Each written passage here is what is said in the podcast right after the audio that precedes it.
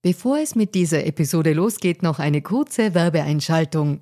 Wusstest du, dass Frauen in Österreich im Jahr 2024 immer noch 53 Tage gratis arbeiten? Wie finanziell unabhängig fühlen sich Frauen in Europa? Die Mastercard Finanzstudie 2024 hatte sich zur Aufgabe gemacht, aktuelle Themen wie den Gender Pay Gap und die finanzielle Selbstbestimmung von Frauen näher zu untersuchen. Finanzielle Bildung ist enorm wichtig für Frauen, um ein unabhängiges Leben führen zu können. Die Ergebnisse der Studie zeigen eindeutig, dass es noch viel zu tun gibt, insbesondere wenn es um die Förderung der finanziellen Selbstbestimmung von Frauen und Ungleichheiten im Job geht. Als weltweit führendes Technologieunternehmen im Zahlungsverkehr setzt sich Mastercard für eine inklusive digitale Wirtschaft ein, von der alle Beteiligten weltweit profitieren. Mastercard engagiert sich stark dafür, eine bessere Welt für Frauen in der Arbeit und in der Gesellschaft zu schaffen. Das beginnt bei dem Ende des Gender Pay Gaps im Mastercard-Universum und endet bei aktiven Förderungen für Kleinunternehmerinnen, Startups sowie jungen Mädchen in MINT-Karrieren. Weitere Informationen findet ihr unter www.mastercard.at-de-at. Und jetzt geht's weiter mit Fair and Female.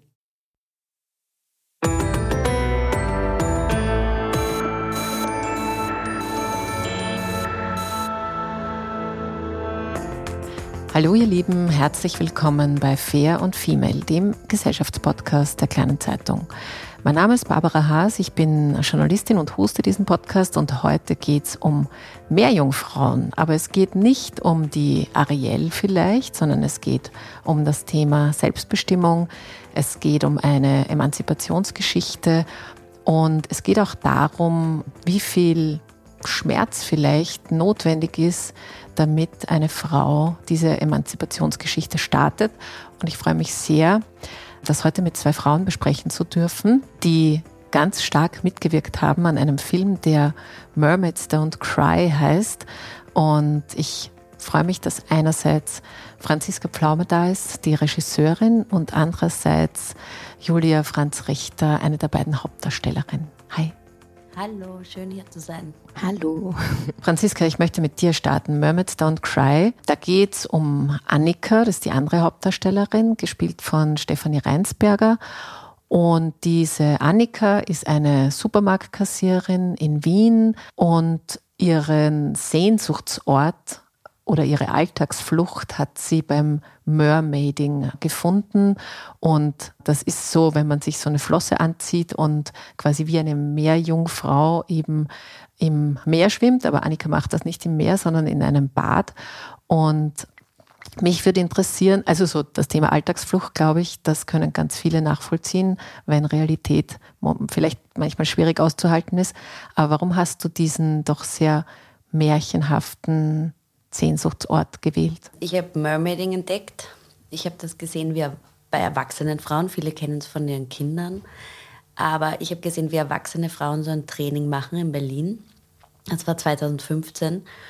Und es hat mich einfach total fasziniert, weil ich selbst sofort alleine beim Zusehen wieder so zurückgeworfen wurde in diese Fantasiewelt, die ich mir mit meiner Schwester als Kind aufgebaut habe, als wir abgetaucht sind und uns irgendwie vorgestellt haben, dass wir Meereswesen sind und dass es unter Wasser einfach so eine eigene Welt gibt. Und gleichzeitig kam es mir dann doch relativ banal vor, das alles in dem zu erzeugen, sich in diese Plastikflosse zu quetschen. Und aus dieser Diskrepanz sozusagen, aus dieser großen Sehnsucht und gleichzeitig einer großen Banalität und auch einem Konsumverhalten sozusagen, da drinnen irgendwo steckt diese Geschichte von Annika. Und ja, für mich war es natürlich klar, wenn ich diese Geschichte bei der Meerjungfrau erzähle, ist der Sehnsuchtsort unter Wasser. Und ähm, genau, dort baut sie sich ihre eigene Welt, weil, wie du sagst, ihr in ihrem echten Leben alles ein bisschen zu viel wird. Mhm. Julia, du bist die beste Freundin äh, von Annika, aber du bist auch ihre Kollegin, du arbeitest auch im Supermarkt und dein Sehnsuchtsort ist sozusagen, geht ein bisschen, bisschen auf Kosten von Annika. also du bist auch alleinerziehende Mama von zwei Kindern in dieser Rolle. Und was macht es denn deiner Rolle so einfach, die Grenzen von Annika so auszureizen? weil die muss ja mehr aufpassen mhm. auf die mhm. Kinder und so. Und, und was denkst du, was macht es deiner Rolle da so einfach, das zu tun? Also je länger ich jetzt auch oder je öfter wir drüber reden im Nachhinein, merke ich so, dass ich mich auf eine Art natürlich sehr mit Annika identifizieren kann, weil ich auch, glaube ich, ähm, dieses Nicht-Nein sagen können total kenne. Und deswegen war es irgendwie auch so eine große Freiheit, diese andere Figur zu spielen, die sich das irgendwie nimmt, aber auch nicht aus einer Lust heraus, sondern weil sie irgendwie, glaube ich, auch gelernt hat, dass das eben eine Möglichkeit ist zu überleben in dem System, in dem das ja auch gegen sie arbeitet. Und ähm, ich glaube, dass sie einfach ganz früh schon begriffen hat, dass sie nur weiterkommt, wenn sie sich sozusagen überall, ja, wenn sie sich, wenn sie sich überall das nimmt, was ihr, ihr irgendwie auch zusteht und was ihr aber durch das System irgendwie verwehrt bleibt. Mhm. Ja, dieses Nein sagen, das betrifft ja nicht nur dich als Rolle, sondern das trifft äh, Annika an ganz vielen Stellen in ihrem äh, Leben. Und weil du das System schon angesprochen hast, das, da ist die Annika natürlich auch drinnen. Und sie hat aber grundsätzlich, finde ich zumindest so ein bisschen ein Abgrenzungsthema an eben nach allen Richtungen. Ihr Vater, der nur vorgeht, behindert zu sein, der sich quasi zu ihr, also der quasi bei ihr einzieht, dann auch einem, einem Crush, einem Schwarm, einer anbahnenden Liebe, ähm, der aber eigentlich obdachlos ist und der auch bei ihr einzieht. Also es ist sozusagen nach, nach, nach allen Seiten werden da ihre, ihre Grenzen verletzt und sie macht das aber. Also sie lässt auch diese Grenzen verletzen. Ich finde, das ist eine, eine gute Gegenwartsbeschreibung, die vor allem Frauen haben bei uns in der Gesellschaft. Ähm, warum hast du es denn so so, so angelegt, weil ich finde, das ist recht plakativ, wieder sozusagen auf Kosten einer, einer Person, die sehr empathisch ist. Und diese Empathie ist eigentlich eine tolle Eigenschaft, aber dennoch zahlt sie immer drauf bis zu einem gewissen Punkt, aber zu dem kommen wir dann später noch. Aber warum hast du es so zuspitzen lassen? Es ist ja ein lustiger Film und gleichzeitig beschreibt er auch in relativ kurzer Zeit sozusagen diesen einen Peak im Leben, wo man tatsächlich etwas verändern muss. Meistens sind diese Veränderungen, also wenn ich jetzt ein Abgrenzungsproblem habe, sind das ja oft Prozesse, die einen Leben lang begleiten, sozusagen, dass man sich von sowas lösen kann.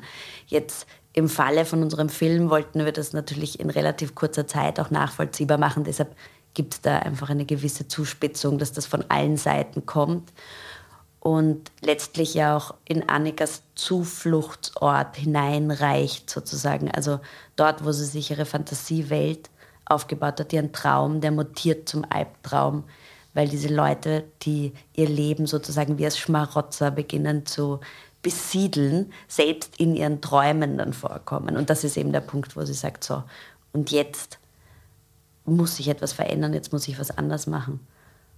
Insofern hat diese Zuspitzung eigentlich in das Narrativ mhm. gepasst. Obwohl der Film sich ja selber auch fragt oder persifliert, diese Art des Erzählens sozusagen im Sinne einer Romantic Comedy oder einer Komödie. Was ist ein Happy End? Was heißt Befreiung? Wie sehr finden die Charaktere, wie man es halt so oft im Kino hat, dann plötzlich zu einer Läuterung und werden sozusagen bessere Menschen, sie nähern sich dran das hinterfragt der Film ja dieses Narrativ auch wieder, spätestens ganz, ganz am Ende. Wir spoilern jetzt noch nicht ganz, ganz äh, das Ende. Das sollen sich dann alle im Kino anschauen. Aber er ist ja, du hast gerade gesagt, es ist ein lustiger Film. Er läuft auch als Komödie oder als Tragedy oder Tragikomödie. Als Tragikomödie.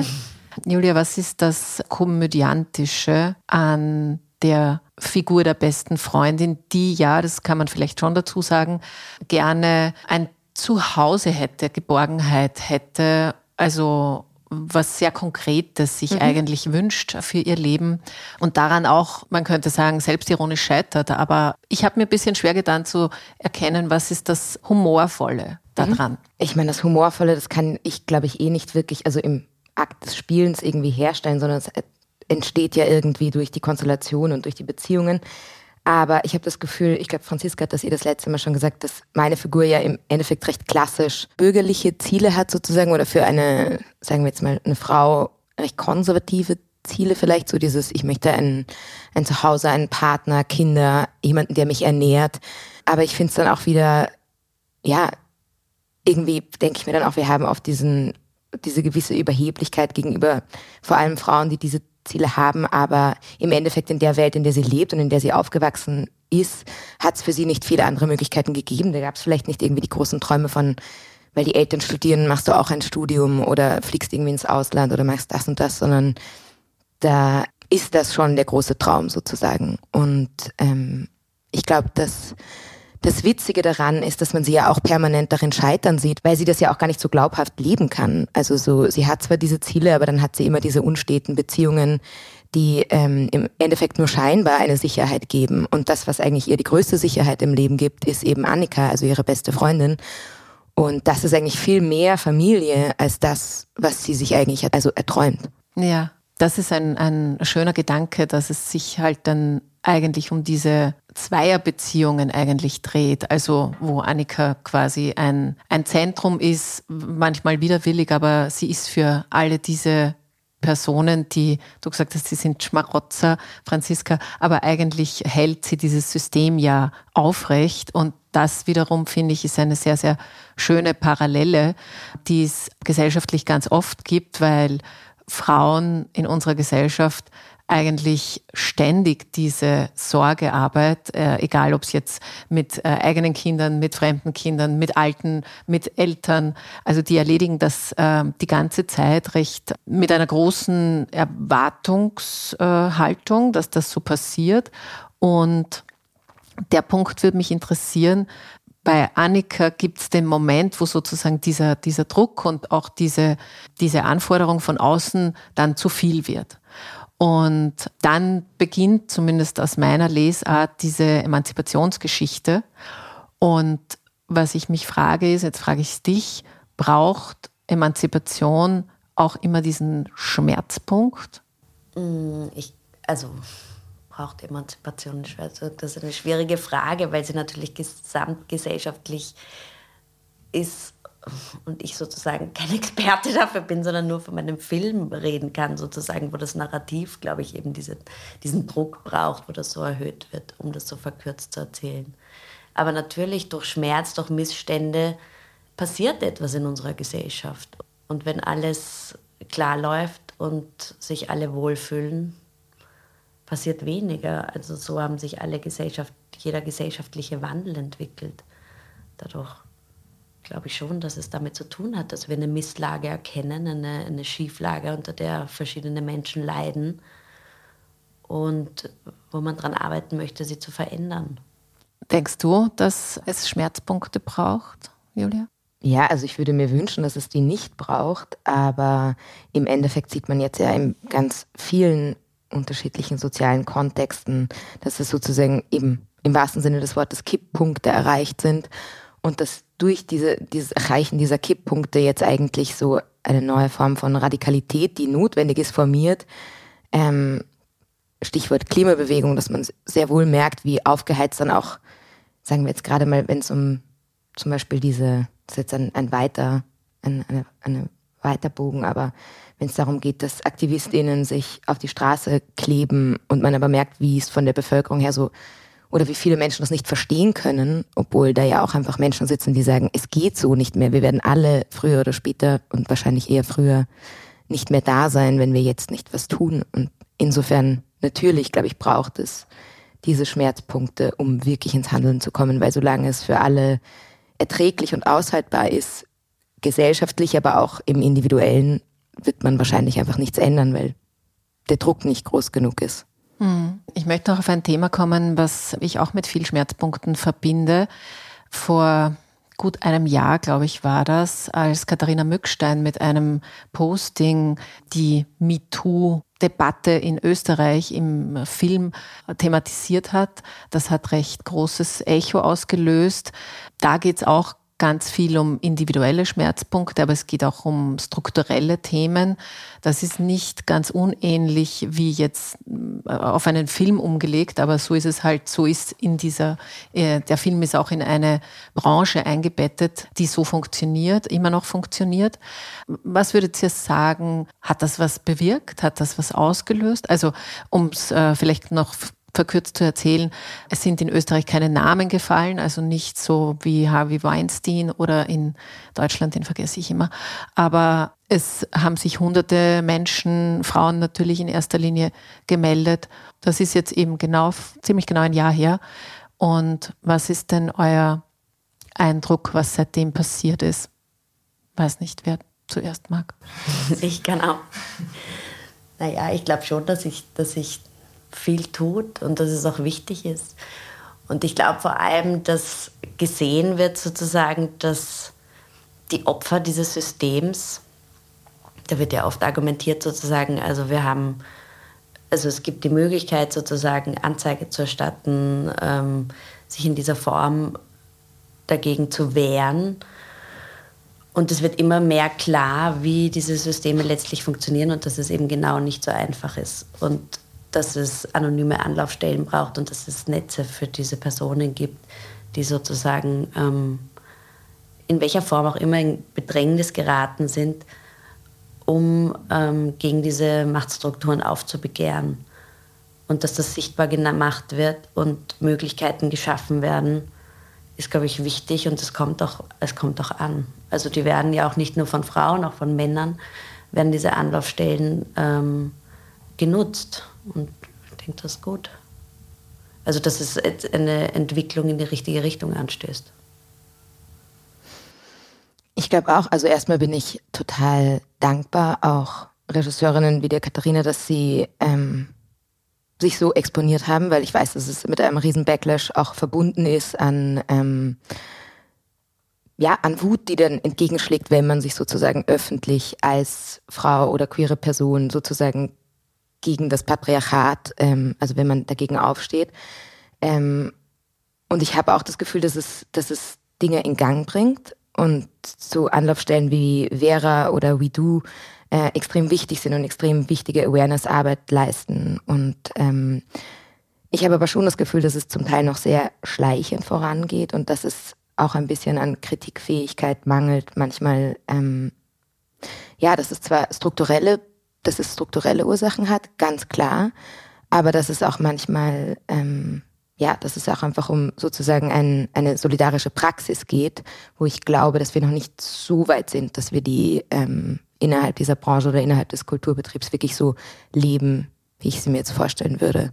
Also dass Strukturen sehr wohl auch strukturelle Veränderungen etwas bewegen können und auch müssen, weil das ist das, wo wir am besten ansetzen können aber dass es auch immer noch darum geht, das Individuum anzuerkennen, gerade in einer so privilegierten Branche und im Kulturbetrieb, wo so viele Menschen arbeiten, die tendenziell eher auf der privilegierteren Seite stehen, dass es dann auch einfach ein solidarisches Miteinander braucht, wenn sich Menschen zu Wort melden, die vielleicht nicht so privilegiert sind und dazu zu hören. Mhm. Ich weiß nicht, ob ihr den Film gesehen habt oder die Doku gesehen habt äh, von deiner Regiekollegin äh, Katharina Mückstein, die hat jetzt gerade einen rausgebracht, der heißt Feminism What the Fuck und ist eine sehr zornige, also ästhetisch sehr schöne, aber sehr zornige Status Quo-Beschreibung von, wie geht's Frauen und queeren Personen in unserer Gesellschaft, also jetzt mal so in Deutschland und Österreich. Ähm, die beiden Märkte hat sie sich sozusagen angesehen. Julia, du hast ihn vielleicht gesehen. Ich habe ihn auch gesehen und war ziemlich äh, erledigt am Ende. Ist das, ist das so? Ist der Status quo so, wie ihn Katharina Mückstein da zeichnet, oder ist es auch eine, mh, hm, so wie beim Klimaaktivismus, vielleicht eine notwendige Überzeichnung? Was ist deine Erfahrung jetzt sozusagen zurückblickend in den in, zurückblickend in die Branche, weil wir von dort ja gekommen sind? Nein, ich glaube überhaupt nicht, dass es überzeichnet ist. Also gerade in Bezug auf Diversität ähm, ist es, glaube ich, sind wir, glaube ich, sehr, sehr, sehr weit hinten nach, wo unsere Gesellschaft ja eigentlich, also so divers wie unsere Gesellschaft ist, ist diese Branche nicht. Und ähm, glaube ich, grundsätzlich im Kulturbetrieb nicht. Also ich arbeite auch im Theater und es ist sowohl im Theater als auch im Film ein Thema oder so, wie soll ich sagen, vielleicht Mittelständ. Also wir kommen alle, viele Menschen im Kulturbetrieb haben Eltern, die studiert haben, die eher aus einem bürgerlichen Haushalt kommen. Eben die wenigsten sind im Gemeindebau aufgewachsen. Ähm, was nicht bedeutet, dass die Arbeitsbedingungen in dieser Branche oder auch im Kulturbetrieb grundsätzlich ähm, nicht zum Teil total problematisch wären, aber die, sagen wir mal, der Rückhalt, den man vielleicht aus der eigenen Familie hat in Bezug auf soziales oder auch wirklich finanzielles Kapital ist oft recht groß. Und äh, insofern glaube ich nicht, dass das eine Überzeichnung ist, sondern dass es in ganz vielen Bereichen auch sehr den, den Zahn der Zeit trifft, was sie beschreibt. Und ähm, ja, dass es einfach ganz oft so ist, dass diese Personen, die noch nicht, die nicht teilhaben können an, an, an gewissen Diskursen, ähm, dass dieses Aufbegehren eben diese dieser marginalisierten Gruppen äh, ganz oft dazu führt, dass sich dann die, die diese Privilegien haben, eigentlich so angegriffen fühlen und sagen so, was, ihr wollt es jetzt? Das heißt, für uns ist weniger da. Ja, es wird logischerweise dann weniger vom Kuchen für die anderen da sein, aber ich glaube, das kann man auch, ja, das ist einfach ein, eine, für mich eine notwendige Veränderung, die es schon lange braucht eigentlich. Mhm. Aber weil du jetzt sagst, ähm, dass im, im Kunst- und Kulturbetrieb eigentlich recht privilegierte Menschen ähm, da sind und dass ich jetzt eine ähm, Ähnlichkeit auch zum Medienbetrieb auch da sind, ähm, viele privilegiert und eben, ähm, ich will jetzt nicht den Gemeindebau zitieren, aber es ist auch im, im Medienbetrieb, es ist fast unmöglich, ähm, reinzukommen, nicht weil die Sperren so hoch sind, sondern weil man so wenig verdient am Anfang, dass man eigentlich immer eine Familie im Hintergrund haben muss, die das mal finanziert, die ersten Jahre. Und so sehen ja auch unsere Redaktionen aus. Deswegen gibt es auch da keine Diversität oder fast keine Diversität. Es gibt noch nicht mal ordentlich viel Frauen. Ähm, aber was mich ähm, interessiert, Franziska, vielleicht ähm, von dir, weil was, was wir herstellen, also ich ja jetzt nur ähm, verbreitere sozusagen mit einem Medium, aber wenn du ähm, Kunst herstellst, Filme herstellst, ähm, die ja sich, die trotzdem ja eben eine Gesellschaft hm, abbilden, animieren, anstoßen, so wie auch Mermaids Don't Cry, so sehe ich ihn halt, wie findet man auch den richtigen Zugang zu den Themen, die gesellschaftlich da sind, obwohl man eben, privilegiert nochmal, vielleicht gar nicht mehr so sehr den Blick drauf hat?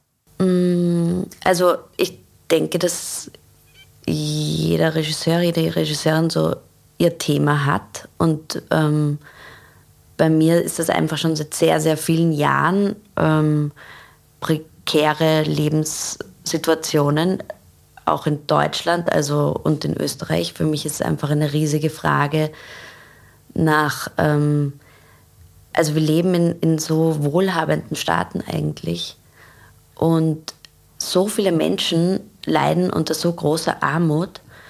In Deutschland ist es, finde ich, noch frappierender eigentlich, wenn man sich den ehemaligen Osten anschaut. Da habe ich auch meinen Abschlussfilm gemacht. Und für mich ist einfach ähm, ein Thema, die, den Menschen auch eine Stimme zu geben, sie zu zeigen in diesen Lebensverhältnissen, in denen sie leben, aber ohne einen Blick nach unten zu generieren. Also mir ist es wichtig, auf Augenhöhe ihnen zu begegnen und im Falle von Mermaids Don't Cry, also ich habe sonst Dramen eigentlich bearbeitet eher, der eben, wie du ja auch sagst und festgestellt hast, überspitzt ist und, und vielleicht auch an manchen Stellen eben mit, mit starken Stilisierungen arbeitet, was eben nicht nur den Menschen auf Augenhöhe zu begegnen, sondern sie tatsächlich zu Helden ihrer, ihres Alltags zu machen. Und ich glaube, dass das insofern wirklich wesentlich und wichtig ist, weil für mich, jeder hat sein Thema, also ob das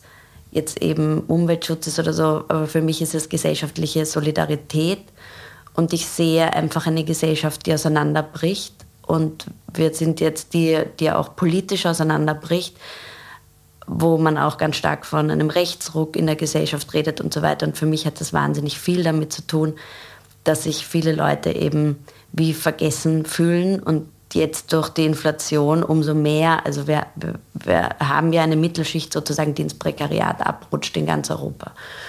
Und das ist mein Thema.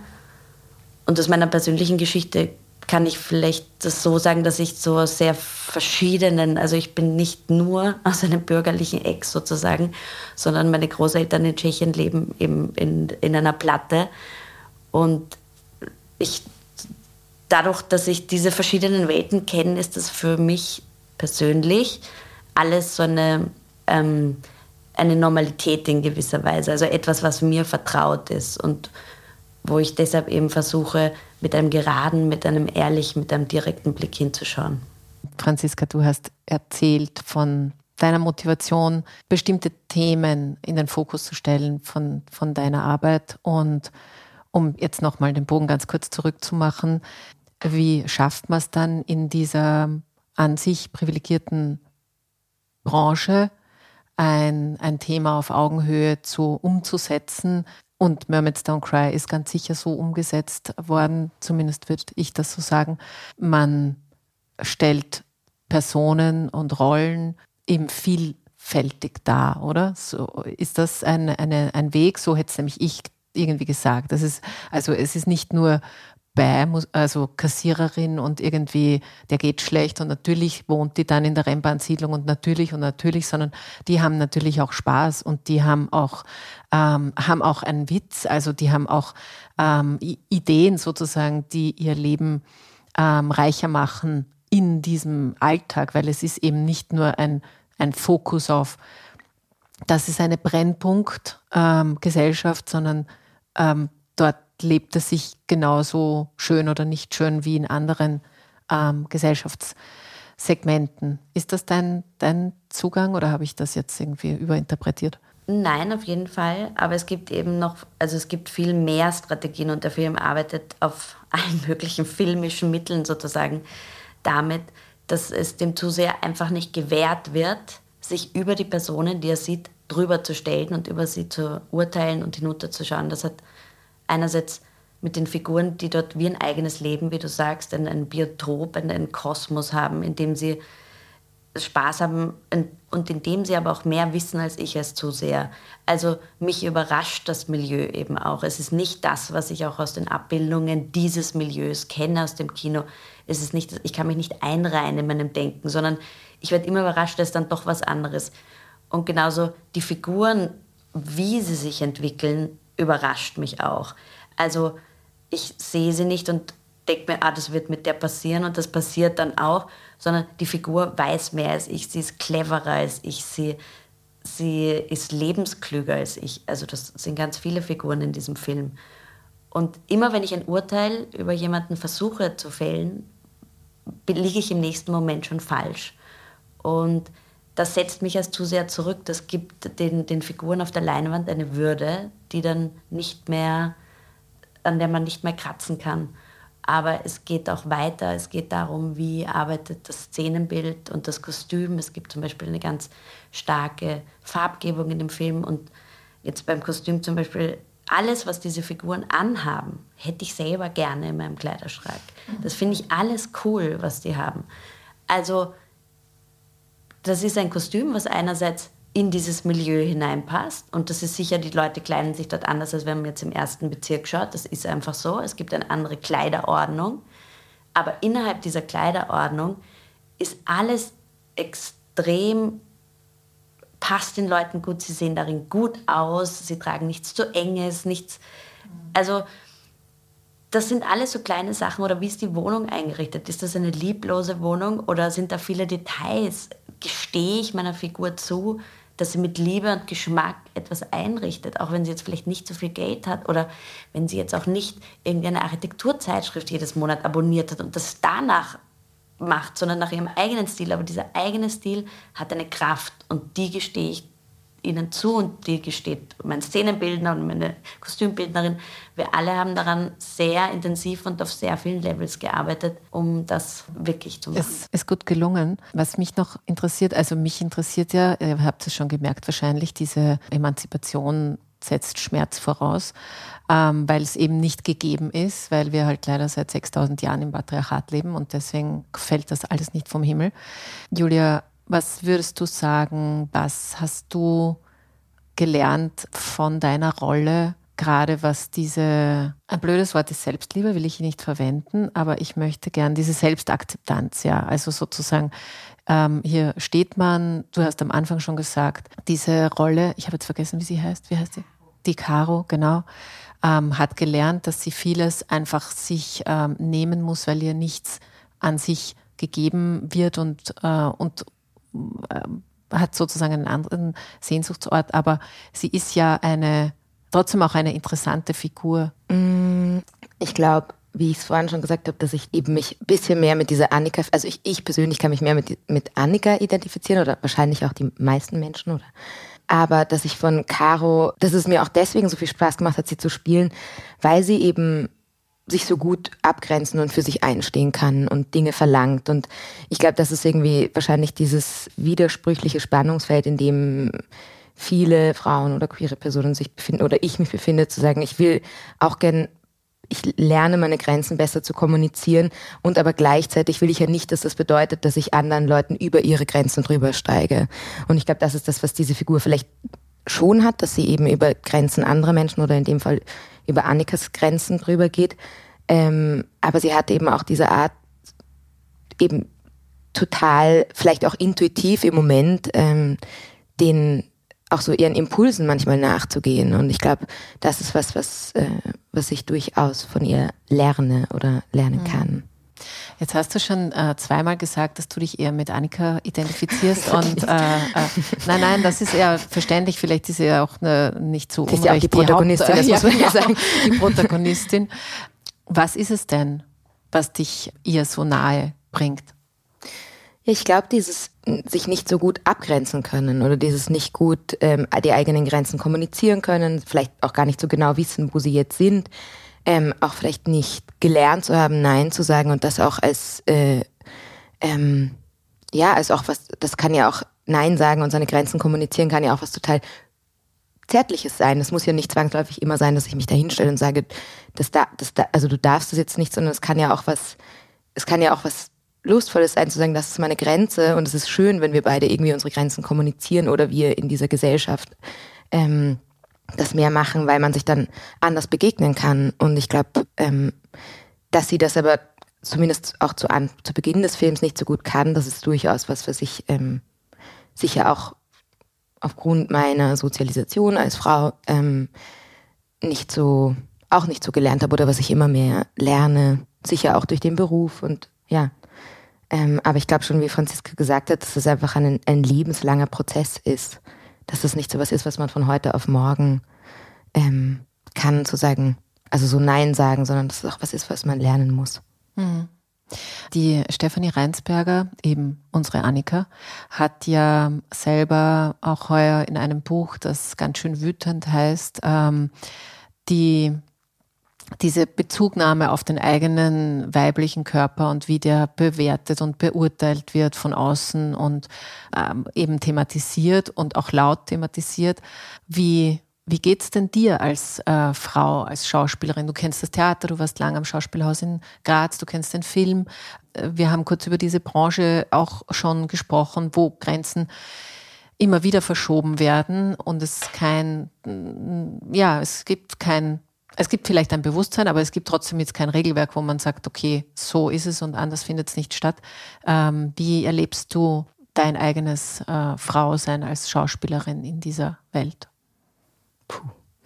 Ähm, das ist eine sehr schwierige Frage. Ähm, ich glaube, es war, also für mich war es auf jeden Fall ein sehr, durchaus sehr schmerzhafter Weg, weil gerade ich, die ich jetzt eher, würde ich mal sagen, einen recht normschönen Körper habe. Ähm, also ich glaube, es ist sozusagen, es gibt sozusagen noch nicht mal irgendwie ein richtig in, in diesem System, weil wenn ich zum Beispiel oft Erfahrungen gemacht habe auf der Bühne, sozusagen mh, mm, in sexualisierte Darstellungsformen hineingedrängt zu werden und gerade am Theater ist es ja so, dass es viele Klassiker gibt, die auf so sehr stereotypen Gendervorstellungen beruhen und auch sehr viel sozusagen sich definiert, also wo sehr viel über um Macht geht, die meistens von Männern gegenüber Frauen, jüngeren Frauen ausgeübt wird. Ich habe Lulu gespielt und ich habe ein Stück gespielt, das heißt Johnny Breitwese und ich habe sehr viel tatsächlich auch äh, jetzt würde man sagen, SexworkerInnen gespielt, aber dass es sehr oft darum geht, ähm, diese Macht zu reproduzieren eigentlich. Und dass ich schon irgendwann gemerkt habe, über das ständige Reproduzieren, dass ich da, dass ich bis dato auch nie hatte. Also sagen wir mal, diese ersten 25 Jahre meines Lebens musste ich ja nicht immer wieder das, auf, oder durfte ich noch nicht auf einer Bühne stehen oder konnte ich noch nicht. Ähm, aber durch dieses immer wieder da reingedrängt werden und das immer wieder reenacten zu müssen, gab es bei mir dann auch einen Moment, wo ich eben gesagt habe, darauf habe ich einfach keine Lust mehr, weil ich nicht daran glaube, dass man ähm, immer reproduzieren muss, um zu zeigen, wie schlimm es wirklich ist, sondern man hat sehr viele andere Möglichkeiten.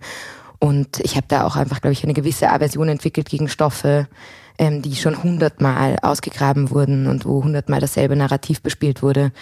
Ähm, und wo ich mir einfach denke, ich wünsche mir jetzt aber eben andere Stoffe. Und ich meine, ich habe das Glück auch bei diesem Projekt, ähm, ganz andere Figuren und viel ambivalentere und widersprüchliche Figuren spielen zu können, die auch nicht immer alles richtig machen und die problematisch sind, weil das ist ja dann auch wieder der Anspruch, den dann oft an weiblich gelesene Figuren gestellt werden, dass man sagt, die müssen jetzt ultra perfekt sein, ähm, die müssen jetzt quasi alles immer richtig machen, sondern im Endeffekt finde ich das, wenn man von Emanzipation spricht, so in, in Bezug auf Rollen, die größte Emanzipation, dass es widersprüchlich sein darf und dass diese Figuren auch nicht immer nachvollziehbar sind und ähm, dass das auch die große Lust im Spielen ist. Mhm. Ja, das, ähm, das finde ich auch. Auch ähm, Frauen können Arschlöcher sein, auch queere Personen sogar können Arschlöcher sein. Das ist, äh, das ist immer ganz, äh, finde ich, erholsam, wenn man sich das ein bisschen vor Augen hält. Sonst ähm, kann man nicht gut ähm, im Diskurs sein. Und ähm, ich sage die ganze Zeit Emanzipation, obwohl ich immer Feminismus sagen will, aber ich sage, ich bleibe jetzt einfach trotzdem dabei und stelle dir auch noch eine Emanzipationsfrage. Ähm, Gibt es denn etwas, wovon oder äh, gibt es also, und Schmerzpunkt kommt jetzt auch nochmal, damit die letzte auch verstanden hat, die hier zuhört. ähm, was war denn dein, oder was, was ist denn, na, was war denn dein Schmerzpunkt, sagen wir so, der dir gezeigt hat, dass du dich emanzipieren musst und wo ging es dann hin?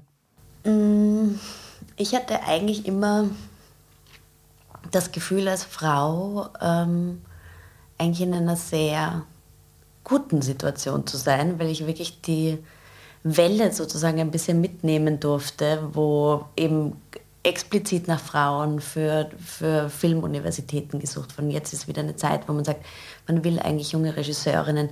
Also ich hatte in diesem Berufsleben oder auch so, ich eigentlich bis zu meinem zehnten Lebensjahr war ich ein Junge. Also ich war jetzt kein Junge, aber ich wollte unbedingt einer sein. Das hat sich dann mit der Pubertät gelegt. Aber ich habe mich nie so als Frau gefühlt und, und habe mich immer sehr frei, also ich habe mich nicht in eine Rolle hineingezwängt gefühlt, weil ich mich vielleicht sehr früh gegen jegliche Rolle schon als kleines Mädchen gewehrt habe und damit das so, ich weiß nicht, mich freigestoßen hatte, wo ich tatsächlich ganz stark das Gefühl hatte, dass ich in eine Rolle gezwängt werde und wirklich an meine Grenzen gehen musste, ähm, war tatsächlich meine Schwangerschaft. Also ich habe jetzt ein Kind bekommen und in diese Rolle als Mutter, das ist nochmal eine andere Zuschreibung, was man da darf, was man da soll.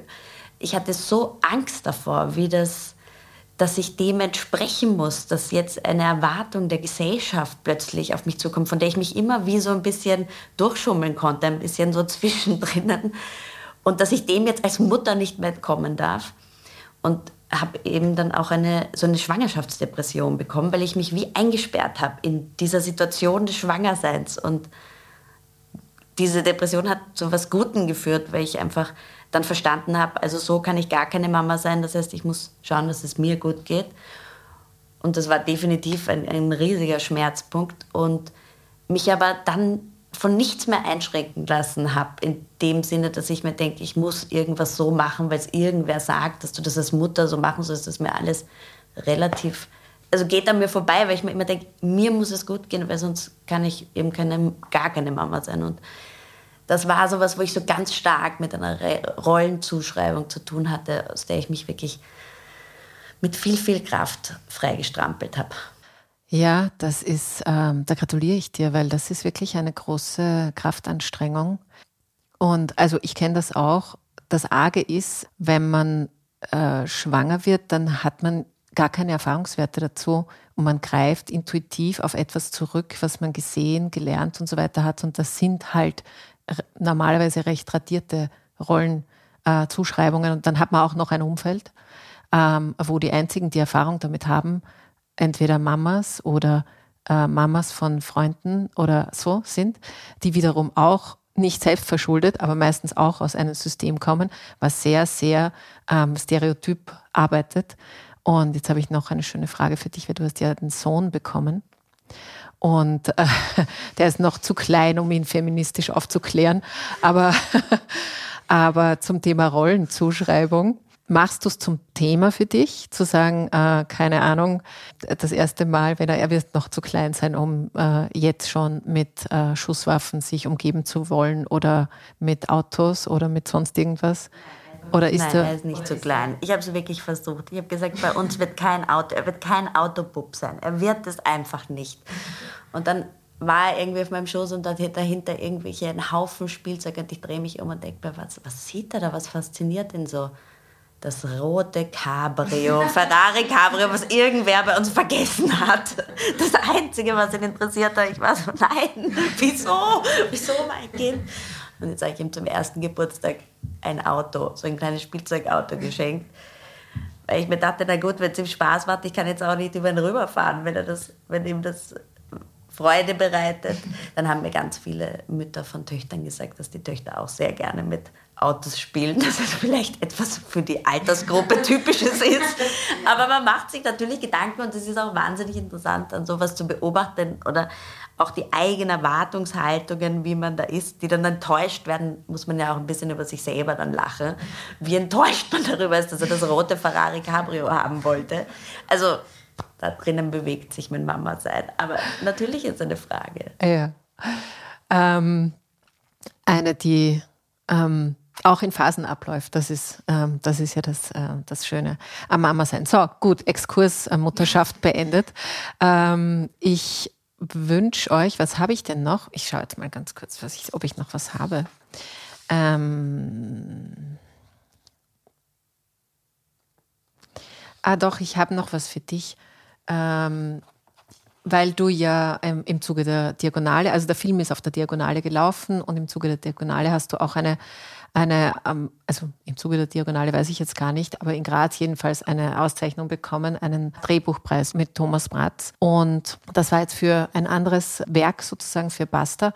Aber was mich schon interessiert noch daran ist, du hast vorhin irgendwie sehr schön ausgeführt, eben das Mitgehen mit ähm, Rollen und nicht sich nicht drüber stellen können, sozusagen, ist wahrscheinlich auch eine ganz große Kunst. Aber wie wichtig ist dir das, wie du von außen gesehen wirst, was von dir als gut, als preiswürdig, als, als Hit, als Flop, also ist das, inwie, inwiefern prägt dich das mit in dem, was du tust? Also ich habe mir wirklich nach der, ich habe mir nie so viele Gedanken darüber gemacht, weil es eh ganz gut lief, bis zu dem Punkt, wo ich mein Studium abgeschlossen habe.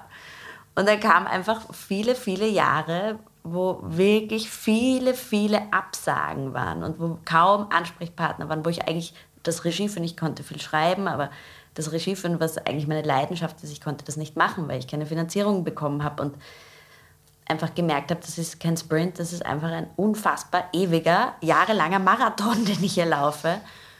Und diese Ausdauer und das hat sehr, sehr viel damit zu tun, natürlich mit diesem großen Thema Anerkennung. Also wie, ich bin ein Mensch, der, der sehr viel mit, mit anderen Leuten zu tun hat. Ich, ich habe viele Freunde, also so, ich bin gern unterwegs und, und tausche mich sehr gerne aus. Ich bin jemand, der in seiner Kammer gerne sitzt alleine und schreibt und das jahrelang machen kann. So funktioniere ich einfach nicht. Und ich war aber gezwungen in diese Position eigentlich. Und da habe ich mir, da habe ich erst richtig gemerkt, wie wichtig diese Anerkennung auch ist, dass man die bekommt.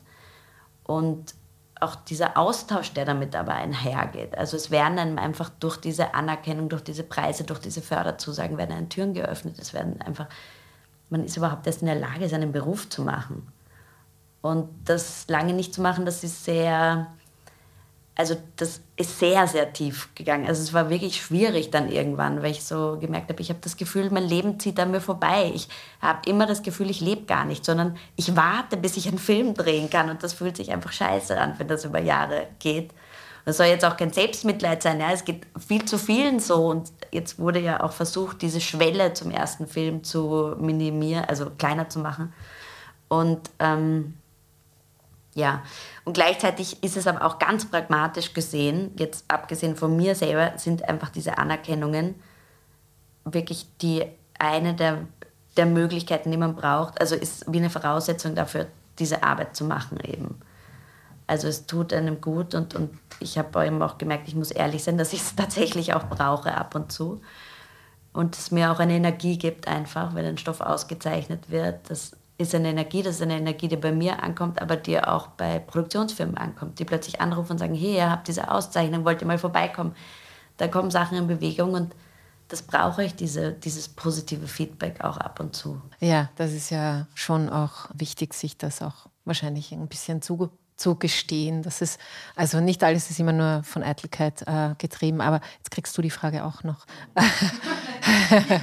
ich weiß nicht, ob es einfacher ist, jetzt als Schauspielerin, weil man sagen kann, okay, das ist jetzt vielleicht nur diese eine Rolle oder, aber du warst auch schon für viele äh, Preise, also zumindest nominiert. Ich habe das jetzt alles nicht auswendig so, Entschuldigung, wenn ich da vielleicht was nicht.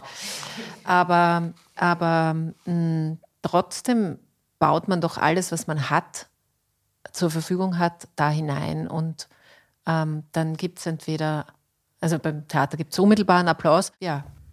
Wie geht's dir? Mm, ich glaube, ich habe in letzter Zeit viel darüber nachgedacht, weil ähm, ich in letzter Zeit mich sehr viel damit beschäftige, auch in dieser Branche, was es sozusagen für einen Lohnarbeits- oder ein Fetisch auch auf so, alle müssen immer arbeiten und alle, man ist immer in so, wenn man zu Premieren kommt, es geht ganz oft darum, was ist dein nächstes Projekt und so. Und ich fand äh, das immer schon anstrengend oder man merkte dann, dass es oft auch zu sehr unangenehmen Situationen führt, weil ganz viele Leute mich inbegriffen dann da stehen und denken, okay, also man, man einfach in so mh, mm, Hierarchisierungen hineingerät, die danach sich, also wer ist mehr wert, die Personen, die mehr arbeiten, die tollere Projekte machen.